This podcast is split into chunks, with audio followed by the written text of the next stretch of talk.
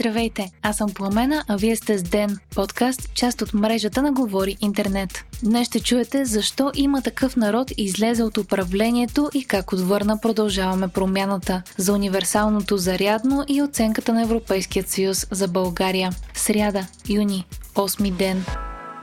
Лидерът на има такъв народ в обращение по телевизия 7-8 обяви, че изтегля министрите на партията от управлението и напуска коалицията. Така че от днес, трябва по-сериозно да го кажа, от днес изтеглям министрите на има такъв народ и слагам край на тая коалиция и на тая агония. Това е. Само минути по-късно премиерът Кирил Петков отговори, че ще управлява с кабинет на мълцинството, както и че от има такъв народ са прекрачили червената линия на продължаваме промяната, що се отнася до прозрачност в харченето на държавни средства и корупцията. Това, което ние сме решени, че сме готови на правителство на мълцинството, но няма да харчим нито един лев без надзор. Няма да харчим нито един лев по начин, по който е без контрол.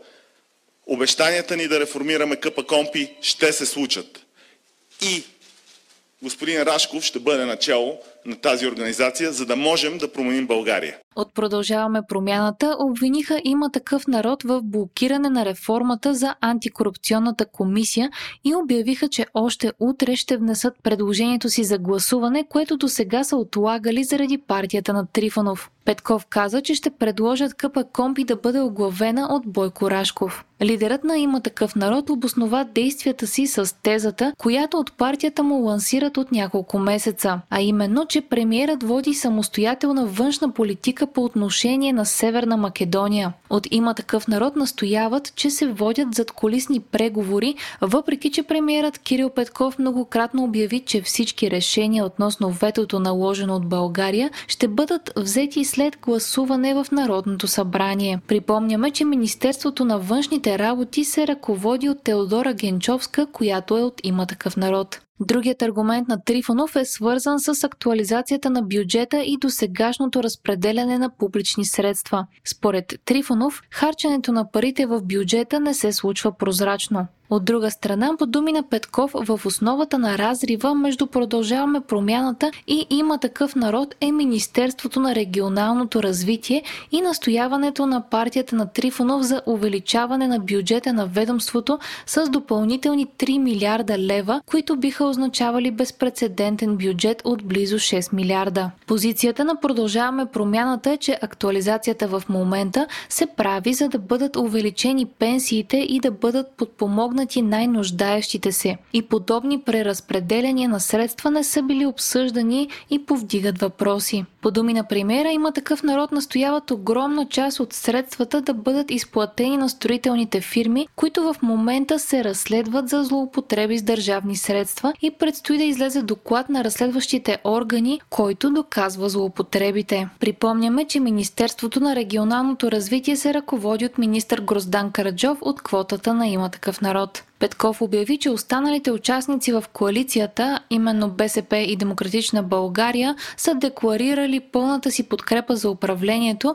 както и че се надява, че депутати от има такъв народ ще гласуват в полза на актуализацията на бюджета и ще продължат да подкрепят правителството, тъй като не са съгласни с исканията на Караджов. Лидерът на Демократична България Христо Иванов призова има такъв народ да се върнат на масата за преговори и от партията на Слави Трифонов да се замислят какво следва от тук нататък за страната, ако правителството падне.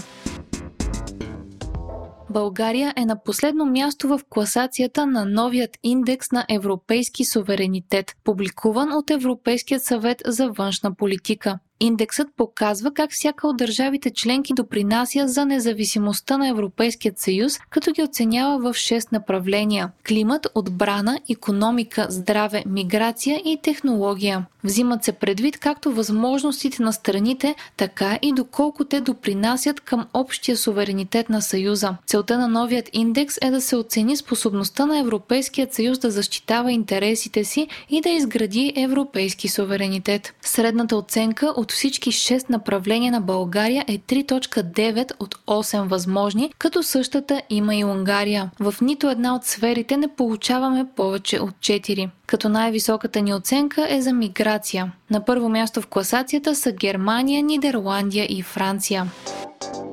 След месеци обсъждане, Европейският съюз прие универсално зарядно за мобилните телефони и други устройства, които се продават в Европа. Какво означава това? Новите модели, мобилни телефони, таблети, цифрови камери, конзоли за видеоигри, слушалки, преносими високоговорители, електронни четци, клавиатури, мишки и преносими навигационни системи ще трябва да разполагат с USB-C порт за зареждане. Тази промяна трябва да се случи до 2024 година, а за лаптопите срокът е до 2026 година. Европейската комисия аргументира тази промяна с улесняване на потребителите и по-голямо удобство за тях. Критиците я определят като препятствие за развитие на иновациите в сектора, а най-върл противник бе компанията Apple.